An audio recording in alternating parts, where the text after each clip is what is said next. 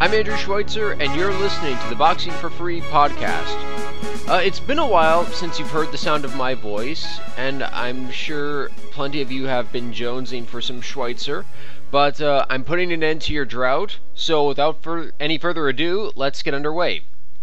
The IBF this week ordered a rematch between IBF and WBA super middleweight champion Carl Froch and once beaten challenger George Groves.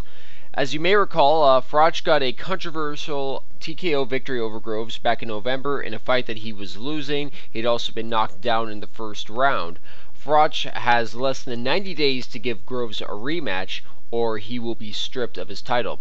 There's been a lot of back and forth between the two camps. Froch says that Groves turned down a seven figure payday prior to the IBF's decision, and Froch has said that he's open to a rematch with Groves, but he's also looking at a potential face off with Julio Cesar Chavez Jr.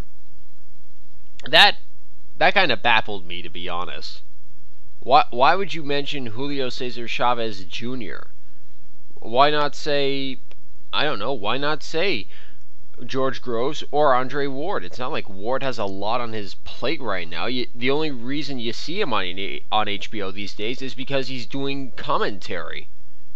I don't know. I, I don't know why Carl Froch would bother to mention Chunky Chavez's name, considering that Chavez looked like crap in his last fight, and he got a gift decision over Brian Vera, and now he has to have a rematch with Brian Vera. He has to win convincingly to try to reclaim a fraction of the luster that he's pissed away over the past 18 months.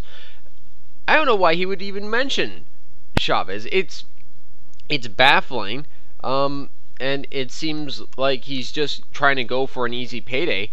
And Andre Ward agrees with me. Um, he Andre Ward has hinted that he might give Groves a shot, but he also gave his uh, two cents on the possibility of Froch fighting Chavez Jr. Quote, Froch doesn't want to fight me. Right now, Froch is behind the scenes trying to get what he perceives to be the weak link, which is Chavez Jr. But I can't blame him. He's 36 or 37, he's trying to cash out. He doesn't want a real challenge like Groves or even myself. And that's fine, but you don't bring my name up as much as you do and act like you want to fight when you really don't. Be honest with the fans. Uh, I'm kind of 50 50 on uh, Ward saying Froch doesn't want to fight him because y- you've heard Froch say in the past, you know, I would like to fight Andre Ward again, and he insists that it was an off night when he fought Ward and that he'd do better in England. But that was before the Groves fight, remember. After the Groves fight, it, it seemed that he's become more focused on, you know, talking about Julio Cesar Chavez Jr. So maybe he knows. Maybe Froch realizes, I don't think I can beat Andre Ward. But if Froch does want a rematch, I would like to see a rematch between Ward and Froch take place in England. Froch can draw big crowds, uh, something that Andre Ward hasn't exactly mastered.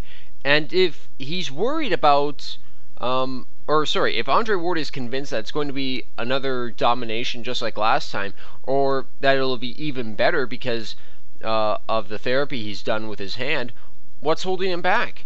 If he is worried about judging, bring in an American judge. Froch can have a judge from the UK, and then have a judge from a completely different country. That's what they did for the for the Super Six tournament. In fact, uh, if you recall, the scores for the Ward Froch fight were uh, 115 to 113 from two judges and 117 to 111.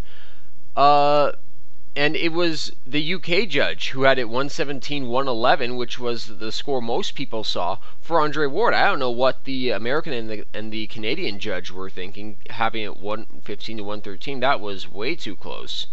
I think they were being extremely generous to Carl Froch, or they were incompetent.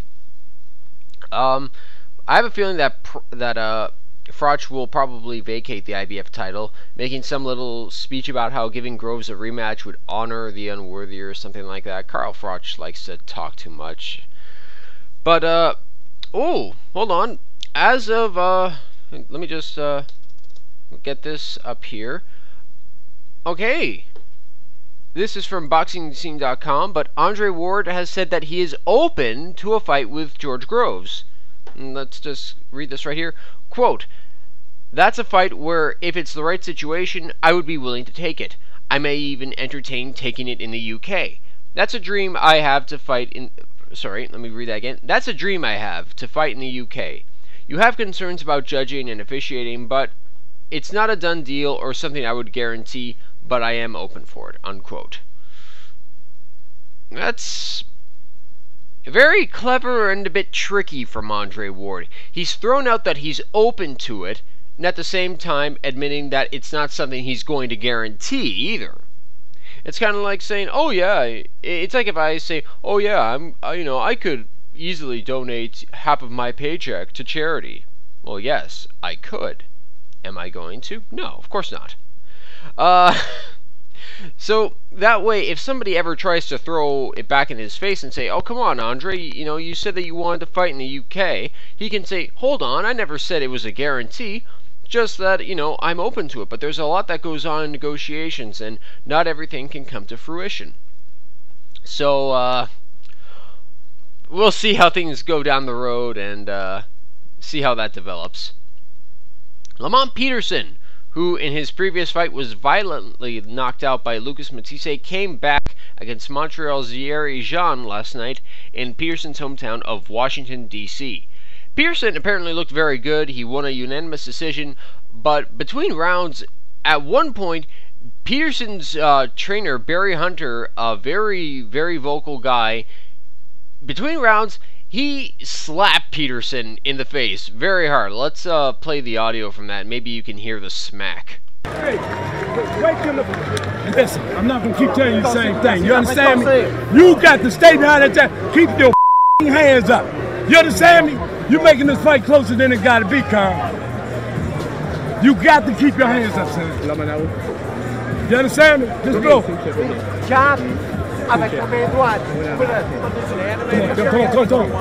I've seen trainers sometimes give a fighter a little, you know, tap on the cheek to get their attention, but holy crap, if you watch the clip on YouTube, that was not a little tap. That was some Moe Howard stuff in that slap he gave Peterson. I'm a victim of circumstance. And, uh, you know, don't think that I'm condemning what Hunter did because he wouldn't have done it unless he thought his fighter was doing something stupid. And as far as I know, he only slapped him once. It's not like he took his head and was ramming it repeatedly into the ring post or beating him with the ring stool. Sometimes you need a good smack to wake you up. How many times have we heard Hunter telling his fighter, uh, keep your hands up or you gotta throw more punches? He probably just got tired because he knows how good his fighter is. Otherwise, he wouldn't put him in situations like this. But I I don't know. I'm I don't see things from where he's sitting, and neither does anybody else. Nobody knows really what's good for Lamont Peterson except for Barry Hunter. And with this, with this victory, Peterson may open himself up for a title shot against Danny Garcia. That would be a uh, very good fight to see. And of course, the real big news yesterday was the announcement that on April 12th at the MGM Grand in Las Vegas, Manny Pacquiao will face off once again with Timothy Bradley. And now, if you ask me, this makes perfect sense. With boxing Cold War still going on between Top Rank slash HBO and Golden Boy slash Showtime, there's not a lot of excitement on the Top Rank HBO side of things.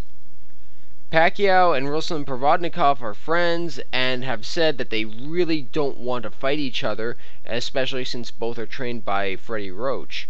And with Juan Manuel Marquez all but saying he's retired, there's not really a lot of legroom for Pacquiao and Bradley to work with. And at the same time, it still makes perfect sense to me.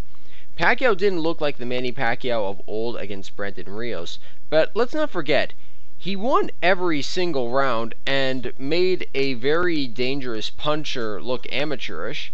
And he fought an intelligent fight. People say, "Oh, you know, he didn't look that great," but I can imagine that Pacquiao would be a bit gun shy. Don't tell me you wouldn't after being after being looked at as this invincible figure and then you get knocked out that you wouldn't be a bit nervous about going against a dangerous puncher like Brandon Rios. And Bradley had a close but at the same time I think a very clear decision over Juan Manuel Marquez. And uh, with Pacquiao finally uh, a victory for the first time in two years, it makes sense that they uh, are to fight again. Everybody was calling for a rematch after the first fight in 2012 uh, because of all the controversy surrounding the scoring. And just to remind you, I had that fight uh, 10 rounds to 2 for Manny Pacquiao. It got such a debate going among fans, and I even had friends who are not fans of boxing asking me about it, saying, you know, what happened? Is there going to be a rematch?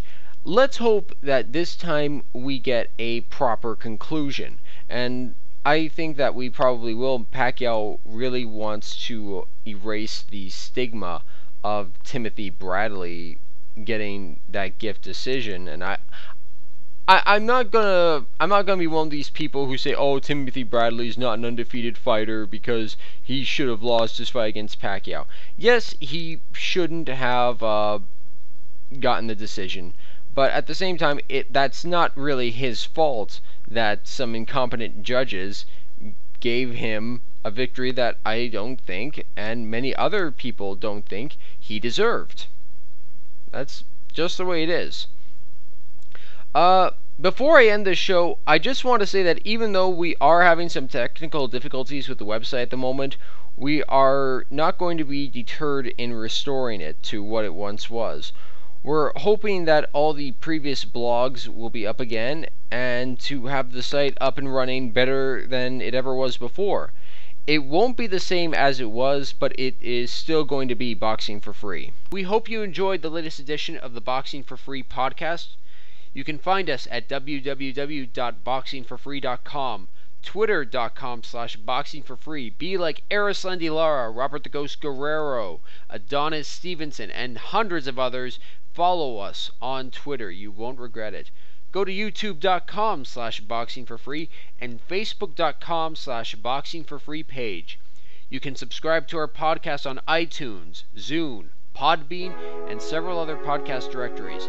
If you use iTunes, please give us feedback and a rating to let everyone know that the Boxing for Free podcast is your source for boxing news and commentary. I'm Andrew Schweitzer. Thank you for listening, and we hope you tune in next time.